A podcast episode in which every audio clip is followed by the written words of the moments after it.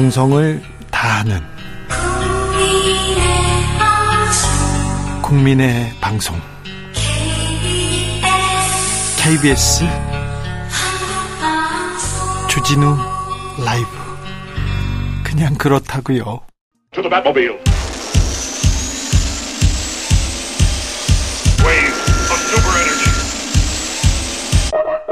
주 기자의 1분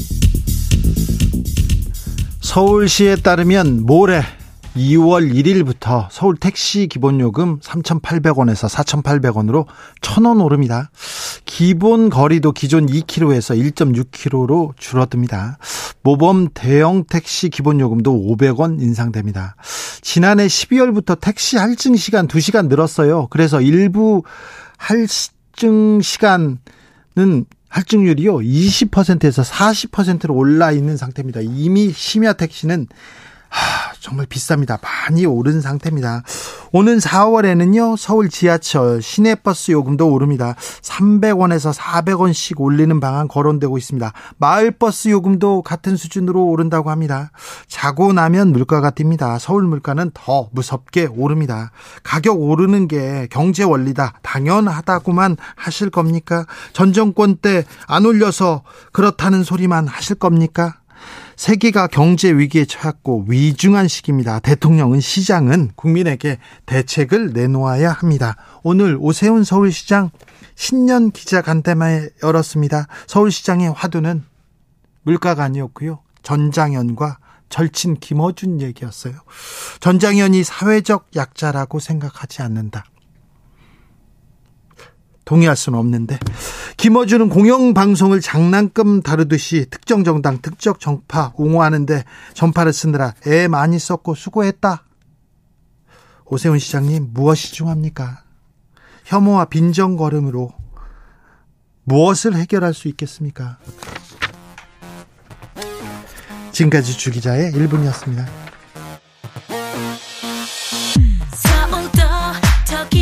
소녀시대 미스터 택시.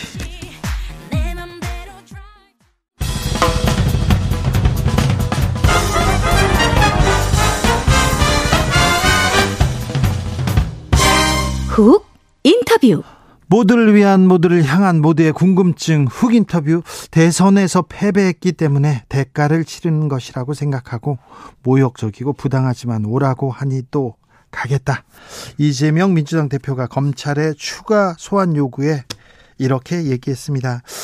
아, 한쪽에서는 아, 이 대표에 대한 검찰의 구속영장 청구 임박했다는 얘기가 들려오고요. 민주당에서는 장외투쟁 가능성 거론되고 있습니다. 아, 어떻게 되는 건지 더불어민주당 김남국 의원에게 물어보겠습니다. 의원님 안녕하세요. 네, 안녕하세요. 살고 싶은 도시, 살기 좋은 도시 안산 단원을 김남국입니다. 네, 알겠어요. 네. 네. 복 많이 받으세요. 네, 새해 복 많이 받으세요. 자, 대선 패자로서 오란이 하, 또 가겠다. 아, 이재명 대표가 다시 검찰에 출석합니다. 이렇게 마음을 굳힌 배경은 뭡니까? 네, 우선은 당내 많은 여러 의원님들께서는 검찰의 수사가 정적 제거 그리고 네. 야당에 대한 탄압 수사이고 무엇보다 어떤 진실을 밝히겠다라는 그런 어떤 수사를 목적이 아니라 네. 아예 결론을 정해놓고 기소하겠다라는 그런 어떤 수사이기 때문에 많은 의원님들은 응하 더 이상 응해서는 안 된다 이런 의견들이 많았습니다. 네. 그러나 이제 이재명 당대표는 그럼에도 어 그런 어떤 위법하고 잘못된 수사에도 그냥 당당하게 꿋꿋하게 맞서겠다라는 그 생각으로 이제 나가시겠다라고 말씀을 하신 거고요. 네.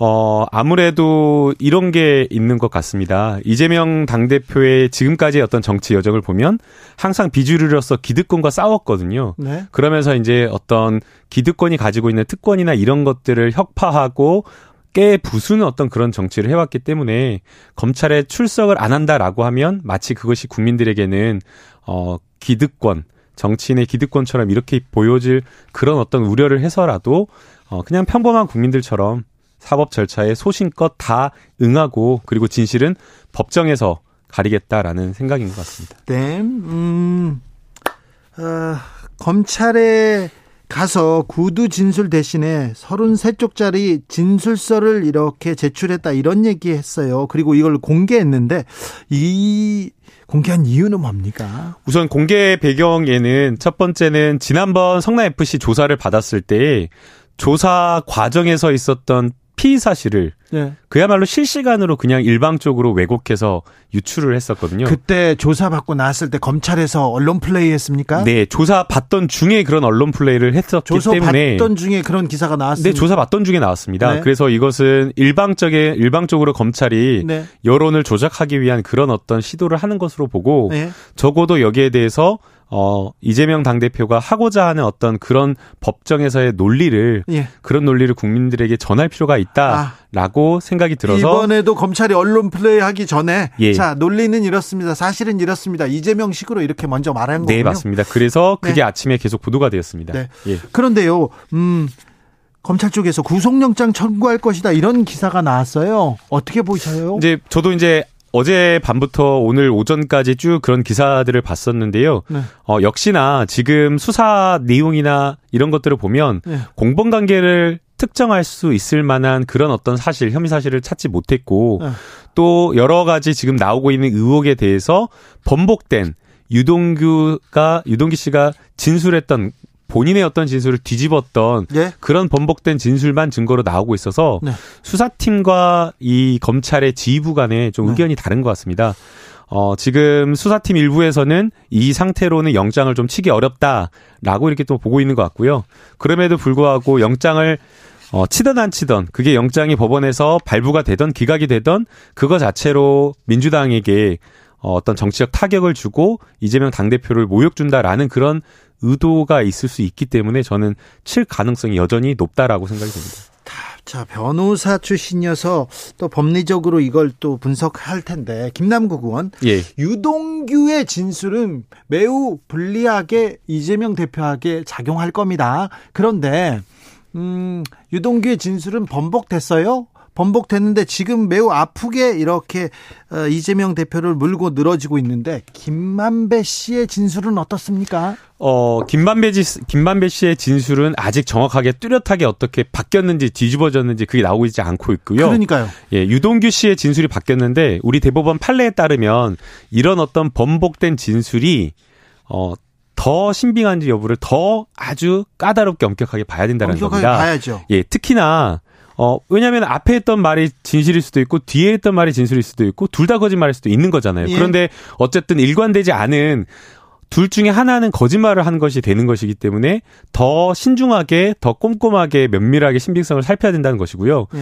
특히나 이것이 본인의 어떤 혐의를 덜거나 이러한 어떤 직접적인 이해관계가 있는 상태에서 진술을 뒤집은 거다라고 하면 네. 엄격히 봐야 된다라는 겁니다. 그래서 이제 이 진술을 뒤집게 된 배경 자체가 조금 의심스러운 부분이 있다라는 것이고요. 네. 어 그러면 이, 이 진술 뒤집힌 진술이 신빙할 만한 것이냐 네. 이걸 저희가 볼 필요가 있는데요. 적어도 이 뒤집힌 사실관계에 대해서 공범 관계에 있는 유동규, 남욱, 정진상 김만배 이 네 사람의 일치된 진술이 나와야 되는데 전혀 그렇지 못하고 있다. 아직 그렇지 않습니까? 남욱은 뭔가 정황과 관련된 것을 뒷받침하는 유동규의 말을 뒷받침하는 보강하는 진술을 하고는 있지만 네. 직접 진술이 아니라 전원 네. 그리고 그 사람들과의 관계를 이야기하고 있기 때문에 진실된 어떤 하나의 사실을 똑같이 말하고 있지 못하고 있고요. 지금 남욱, 정영학, 유동규는 거의 한 목소리를 내고 있는 거 아닙니까? 똑같은 목소리를 내야 되는데 그렇지 못하고 있다라는 아, 거죠. 아, 그래요? 하나의 사실관계를 이야기를 해야 되는데 그렇지 못하고 있기 때문에 문제다. 네. 신빙할 신빙하지 못한다라는 것이고요. 그 다음에 만약 그렇다고 하면 객관적인 물적 증거라고 할 수 있는 문자 메시지라든지 아니면 10년 동안 녹취했다라고 하는 정영학 씨의 녹취록 1325페이지 분량의 녹취록에는 적어도 이재명을 그런 어떤 혐의 사실을 추정할 수 있는 것. 직접 명시한 그런 게 아니라 추정하고 추론할 수 있는 그런 어떤 대화 내용이 나와야 되는데 네. 그 많은 장문의 대화 내용에도 전혀 그런 것이 나오고 있지 않아서 신빙하기 어렵다라고 저는 보고 있습니다. 성시종님께서 검찰이 긴긴 세월 수사했음에도 왜 한방의 증거 사건 종결 짓지 못하고 질질 끕니까? 답답합니다. 진짜 증거가 있기는 있는 건지 아니면 없는지 이젠 이재명 대표가 불쌍해 보입니다. 이렇게 얘기합니다. 그러니까 저는 과거에 조국 그 전 장관님에 대한 수사와 비슷하다라고 생각이 됩니다. 어, 처음에 사모펀드, 조우펀드다라고 하면서 대선 자금, 비자금 받는다는 식으로 해가지고 수사가 들어갔었거든요. 언론, 언론 보도는 거기에 집중됐었죠, 처음에. 네, 처음에는 그걸로 해가지고 열심히 뭘 수사 있는 것처럼 했는데, 언론에 흘리고, 못했죠. 그런데 결국에는 아무것도 기소를 못했었습니다. 네. 역시나 이것도 마찬가지로, 이게 마치 이재명 어, 당 대표에 무슨 지분이 있는 것처럼 변죽만 올리고 그리고 대장동과 관련되어서 배임으로 계속 수사만 하다가 엉뚱한 그런 어떤 다른 방향으로 튀는 그런 수사를 하는 거 아니냐라는 생각이 듭니다. 어, 검찰 조사를 받고 나오면서 이재명 대표가 이런 얘기했어요. 검찰이 수사가 아니라 정치를 하고 있다. 검찰이 기소를 목표로 조작하고 있다는 느낌 지울 수가 없다. 조작이란 얘기를 썼어요. 이 단어를 법률가 이재명 대표가 이런 얘기를 쓴 이유가 뭘까요? 이제 이재명 당 대표가 그 변호사 시절에 굉장히 또 시민사회 운동도 하면서 예. 동시에 예. 형사 사건 전문 변호사로 또 굉장히 왕성하게 활동을 했다라고 들었습니다. 네. 어, 그런데 조사를 받는 과정이 진실을 밝히기 위한 어떤 그런 조사가 아니라 어, 묻는 것을 또 묻고 그 다음에 물었던 것을 다시 또 묻고 그 다음에 여러 가지 증거나 이런 것들이 있으면 네. 사실은 가장 중요한 것은 이, 이 문서의 의미를 알려면 보고받은 사람이 아니라 작성자가 어떤 의미인지를 잘 알기 때문에 작성자에게 물어봤으면 충분하게 답을 구했을 것을 어떤 의미냐는 식으로 계속해서 반복되고 똑같은 의미 없는 질문을 하고 있기 때문에 이게 결국에는 수사를 지연하고 약간 모욕 주고 그리고 출석을 한두 번 더 불러가지고 포토라인에 세우려고 하는 그런 검찰의 불순한 의도가 있는 것 아니냐 네. 이렇게 보고 있는 것 같습니다. 검찰이 죄를 벗겨주는 사람들이 아니에요. 죄를 묻는 사람들이잖아요. 아, 검찰이 어차피 기소할 것이다. 어차피 구속영장 칠 것이다. 이렇게 보는 사람들이 많습니다. 김남국 의원도 그렇게 보시죠? 네, 저도 그렇게 보는 거죠. 만약에 구속영장을 청구하면 그러면 어떻게 됩니까? 어, 구속영장을 청구하면 법원에서 바로 영장실질심사를 하는 것은 아니고요. 아니고요. 국회. 지금 현재 국회 회기 중이기 때문에 체포 네. 동의서를 국회로 보내게 됩니다. 네. 그래서 어, 보고하고 그 다음에 열리는 본회의 때 아, 이것을 표결 처리하도록 되어 그런데 있습니다. 민주당에서는 이거 받아들일 수 없을 거 아닙니까? 어, 이재명 당대표가 서로 정말 만일에 하나 이재명 당대표가 나는 혼자 나가겠다. 법원의 판단을 받겠다라고 하더라도 저희가 그것을 용납하기가 어려울 것 같습니다. 지금 이 수사 자체가 어, 검찰이 정적 제거 수사 그리고 야당에 대한 명백한 탄압 수사라고 저희가 규정을 내리고 있고 여기에 대해서 민주당이 당당하게 맞서 싸우고 있는 그런 상황 속에서 어, 불확실성을 높이는 어떤 결론으로 갈 수 없기 때문에 어, 적어도 어, 시시비비를 불구속 상태에서 기소가 된다면 불구속 상태에서 어, 시시비비 진실을 가릴 수 있도록 그렇게 하는 게 우리 헌법에 따른 무죄 추정 원칙에 따른 것 아닌가라는 생각이 듭니다. 민주당은 그러니까 체포 동의안이 국회로 이렇게 상정되면 부결 처리하겠다 이렇게 입장이 선 겁니까? 아니요, 그 입장이 선건 아니고요. 네. 제 개인 의견이죠, 당연히. 개인 이건 아직 저희가 넘어지도 않았기 때문에 아직 논의한 바 없습니다. 그래요. 근데 예. 개인 어, 이 김남국 의원은 그렇게 둘 수 없다. 네. 의원께서 그 이재명 대표가 어, 법원의 판단을 받겠다. 법의 판단을 받겠다. 그런데 그 가능성, 뭐지? 그 위험 가능성에 노출시킬 수 없다. 이렇게 생각하신다고요? 네. 네. 알겠습니다. 아, 참 이재명 당대표. 아, 제가 이게 또 수사 관련되어서 어제 좀 황, 그, 지난 출석 수사 관련되어서 제가 황당한 게 있어서. 네. 많은 의원님들이 그 마중을 나와서. 네. 어, 마중 나오는 그 청사 앞에서 기다리려고 했습니다. 네. 그런데 의원들이 들어가겠다라고 하는 그 서울중앙지검 청사 그 대문조차도 네. 못 들어가게 하더라고요. 누가요? 거기서요. 서울중앙지검에서 아, 검찰이 검찰에서 예. 의원들 다 안 된다 아무도 예. 안에 못 들어간다 못 들어간다 한 아. 번도 그런 적이 없었는데 원래 이 청사는 기본적으로 그 열려 있고 다, 다, 열려 있습니다. 네. 그래서 그 건물 안을 들어가는 데 보안 검색을 들어가도록 되어 있고 그 청사 앞에까지는 누구나 다 들어갈 수가 있거든요. 그렇죠. 그런데 다른 사람들도 아니고 선출직 국회의원인 국회의원들을 네. 아예 못 들어가게 하고 아 이번에는 예 그런데 가로세로 연구소는 그 안에 들어가서 취재를 하고 있더라고요. 그래서 어, 그래서 이제 기가 막혀서 대변인이라도 좀 들어갈 수 있게 해달라. 예. 언론 대응은 해야 되는 거 아니냐. 언론인들도 다 들어가 있는데 네. 카메라 촬영 기자랑 그래서 서 그 대변인이 그 이야기를 저희가 전달하면서 좀 들어가게 해달라고 했는데 여전히 못 들어가게 하더라고요. 아 그래요? 네. 아 그래서 어, 의원들과 동행하지 않았군요. 네, 동행을 안 한 게 아니라 못했습니다. 어, 그렇습니까? 예. 어, 이번에는 이재명 의원, 이재명 대표가 혼자 가겠다. 의원들 그리고 뭐 최고 최고위원이나 지도부 나오지 마라 계속 얘기했잖아요. 네, 그래서 이제 어, 나오지 말라라고 했는데 이제 몇몇 의원님들께서 그래도 안쓰러워서 안타깝다라고 하면서 마중을 이제 또 나가신 분들 많고요. 예. 어, 그 마중 나가려고 하는 그거조차 검찰이 못 들어가게 막았다라고 하는 거 이런 거 한 번도 없었는데 결국에는 지금 윤석열 대통령이 지금 하는 그 모습이 네. 잠시 국민들이 국민들의 민생을 챙기고 어, 정말 어려운 우리 사회적 약자와 국민을 위해서 일하라고 맡겨준 그 권한을 마치 본인이 마음대로 할 수 있는 것처럼 왕처럼 그렇게 오만한 어떤 권력을 행사하다 보니까 네. 어, 정부 기관이라고 할 수 있는 서울중앙지검도 윤석열 라인에 중앙지검장이 있거든요. 그래서 네. 거기도 역시나 이렇게 오만한 모습을 보이고 있는 거 아닌가 생각이 네. 듭니다. 자, 기소되면 음, 기소되면 당원 80조 지켰으면 좋겠다. 이상민 의원이 이런 얘기를 하기도 했습니다. 네, 우선 이상민 의원님도 어 이재명 수사가 네. 결국에는 야당 탄압이고 정적 제거 수사 편파적인 부분이 있다라는 것에 대해서는 동의를 하시는 것그 같습니다. 얘기는 주진우 라이브에 나와서도 얘기하셨어요? 네, 그런데 이제 그 해결 방법에 있어서는 네. 이재명 당대표가 어 80절 적용해서 스스로 물러나야 된다라고 이야기를 하고 있는데요. 네. 저는 그게 판단 자체가 적절한가라는 의문이 듭니다. 네. 어, 왜 그러냐면요. 이재명 당대표가 당대표라서 공격을 하는 것이 아니라 우리 당의 바로 직전에 대선 후보였고 예. 그리고 윤석열 대통령과 경쟁을 했던 후보였기 때문에 정적을 제거하고 민주당에게 정치적 타격을 입히기 위해서 공격을 하는 거거든요. 예. 그러면 이재명 당대표가 당대표가 아니다라고 했을 때 그런 어떤 공격이 안 들어올 거냐? 그렇지 않다라고 보이고요. 예. 더 오히려 어떻게 보면 더 강도 높게 공격이 들어올지도 모릅니다. 그리고 당대표가 아닌 상태라고 하더라도 어떻게 이재명 당대표와 그리고 이재명 당 우리 직전의 대선 후보와 민주당을 분리시켜서 볼 수가 있겠습니까? 그래서 그 부담 자체는 여전히 고스란히 있는 상태로 더 민주당이 어렵게 공궁에 처하게 될 수 있다라고 보는 거고요. 그리고 또 다른 문제도 있습니다. 네. 만약 그렇게 했을 때 리더십 공백을 과연 누가 메꿀 수 있냐라는 겁니다. 예. 어, 특히나 총선을 앞두고 있기 때문에 공천이라든가 그 다음에 내년 총선에 대한 어떤 장기적인 전략을 사실은 미리 준비해야 되거든요. 그런데 당권을 놓고 전당대회를 놓고 당내가 분란을 일으키고 싸운다라고 했을 때 내년 총선을 온전히 치를 수 없는 그런 문제가 있기 때문에 네.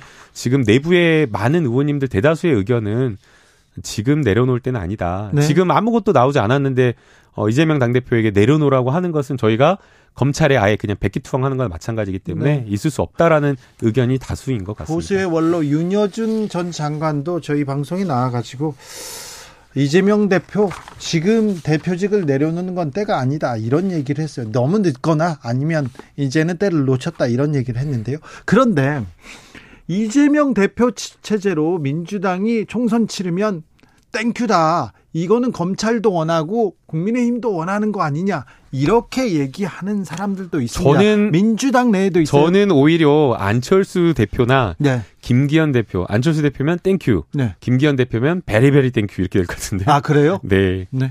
그래서 그래서 안철수 대표가 됐을 때 윤석열 대통령과 갈등 네. 또는 윤석열 대통령이 또 나이 당대표 마음에 안 들어라고 하면서 어떻게든 또 찍어내기 할 수 있을 가능성이 높아서 그래서 땡큐고. 그래서 땡큐고. 김기현. 김기현 대표 같은 경우에는 누가 보더라도 보이잖아요. 아주 윤석열의 윤석열 대통령의 신복처럼 해가지고 공천 학살 그리고 또 지금도 뭐 말도 안 되는 약간 극우 유튜버에서 나올 법한 그런 어떤 공약과 정책을 쏟아내고 있거든요. 네. 설날 때 그렇지 않아도 많은 가정들이 어 여러 가지 여러 가지로 되게 힘들어 하시는데 그 과정에서 뭐 여성들에게 민방위 교육 시키겠다라고 네. 한다던가 오늘은 또 보니까 김기현 대표가 네. 댓글에 국적과 관련된 부분을 공개하는 그런 법안을 발의하겠다. 근데 지금 댓글에 뭐 중국은 뭐 0.2%도 안 된다고 하는데 어디서 이상한 극우 유튜버를 봐가지고 그러한 어떤 아주 강성적인 발언만 쏟아내고 있어서 김기현 대표가 되더라도 오히려 저희는 매우 좋다 이렇게 네. 보고 있습니다. 사실관계를 조금 명확하게 정확하게 봐야 될 텐데 아, 중국 댓글 이거는 조금 네 조금 사실과 거리가 멀습, 멀습, 멉니다. 근데요, 자, 네. 국민의힘은 그래요. 안철수도 김기현도 땡큐다. 김남국 의원 좋습니다. 그런데 상대방 말고 민주당은요. 야, 민주당 이건 제가. 자, 이 답변으로 피해 갈라 그랬는데 다시 그렇죠. 다시 하세요. 네. 다시 물어보신데. 자, 민주당 다, 어. 자체로 민주당이 예. 민생 정당으로 어, 경제 위기를 극복하는 정당으로 거듭나야 되는데 이재명 대표만 보여. 리스크만 보여. 자, 여, 여기에 대해서 그러니까 제가 아까 말씀드린 대로 이재명 당 대표가 아니다고 하더라도 이재명 당 대표를 계속 공격할 거기 때문에 그건 그렇죠. 당 대표냐 아니냐 그거와 상관없이 여전히 지금 검찰의 탄압은 계속될 것이다라고 생각이 됩니다. 네. 그러면 리더십을 누가 더 뚜렷하게 선명하게 가져갈 수가 인- 가져가느냐라는 부분이고요. 네. 뭐잘 아시다시피 이재명의 당점도 있고 장점도 있지만 네. 장점 중에 하나가 바로 민생 챙기기 그리고 민생과 관련된 여러 가지 좋은 정책을 만들어내는 그런 부분의 강점이 있기 때문에 네. 어, 실용적인 어떤 부분에 있어서 민생을 챙기는 그런 모습을 총선에서 강조할 수 있다라고 저는 생각이 됩니다. 성남시장 때 성남시장 때 시민들한테 그런 작은 정책들이 있지만 그게 크게 큰큰 호응을 받아서 여기에 지금 민주당에 이재명을 만들었는데 지금은 안 보인다 이런 얘기는 많이 나와요.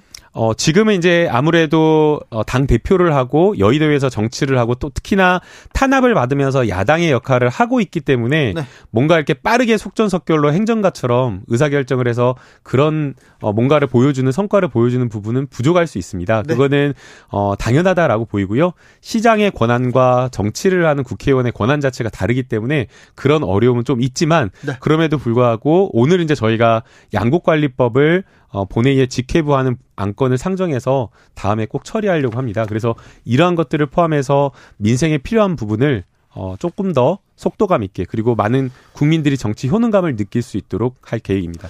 구속된 쌍방울의 김성태 전 회장이 북한 인사와 만난 자리에서 민주당 이재명 대표에게 아, 전화했다, 통화한 적이 있다 이런 보도가 나왔습니다. 검찰발 보도인데요. 검찰에서 이렇게 진술했다고 합니다. 새로운 사실이 아니라고 저는 생각이 되고요. 네. 어, 이미 지난번 KBS 인터뷰에서 이재명 당대표가 어, 김성태와 직접 통화한 적도 없고 번호도 없다라는 것을 분명하게 이야기를 했고 그 자리에서 다만 어, 누군가 식사 자리에 있을 때 다른 사람을 통해 가지고 한 번쯤인가 통화한 기억은 있는데 정확하지 않다라고 이미 그 부분을 사실을 이야기를 했기 때문에 새로운 기사가 아니라고 생각이 됩니다. 아, 그때 그 얘기군요. 네, 그리고 저도 어 이재명 당대표가 어 지사 시절에 저, 저도 술자리에서 이재명 당대표 거의 한 서른 번 이상 그냥 수시로 이렇게 있는 지역의 사람들에게 통화해서 바꿔준 적이 있기 때문에 김남국 의원 저한테도 전화해가지고 아, 지인들 맞- 전화 많이 받고 맞아요. 맞아요. 제가 술자리에서 주진우 기자님 팬이라고 하면서 바꿔드린 그런 경우가 있거든요. 아, 그렇죠. 정치인은 그래서 그럴 수 있어요. 네, 그래서 이거 자체를 뭐가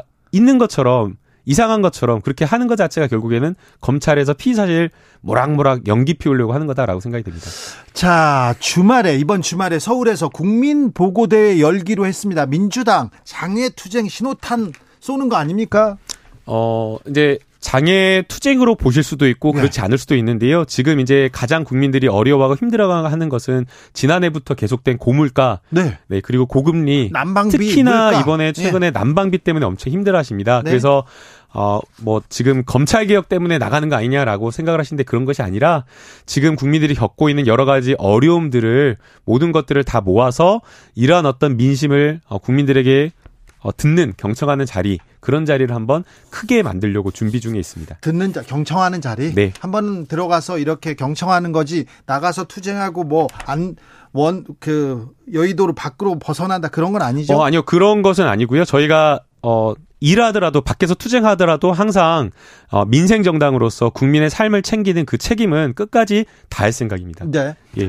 아, 주가 조작 의혹을 제기한 음, 김의겸 대변인 김건희 여사 관련해서요. 음, 명예훼손 혐의로 고발 했습니다. 대통령실에서 어찌 보십니까?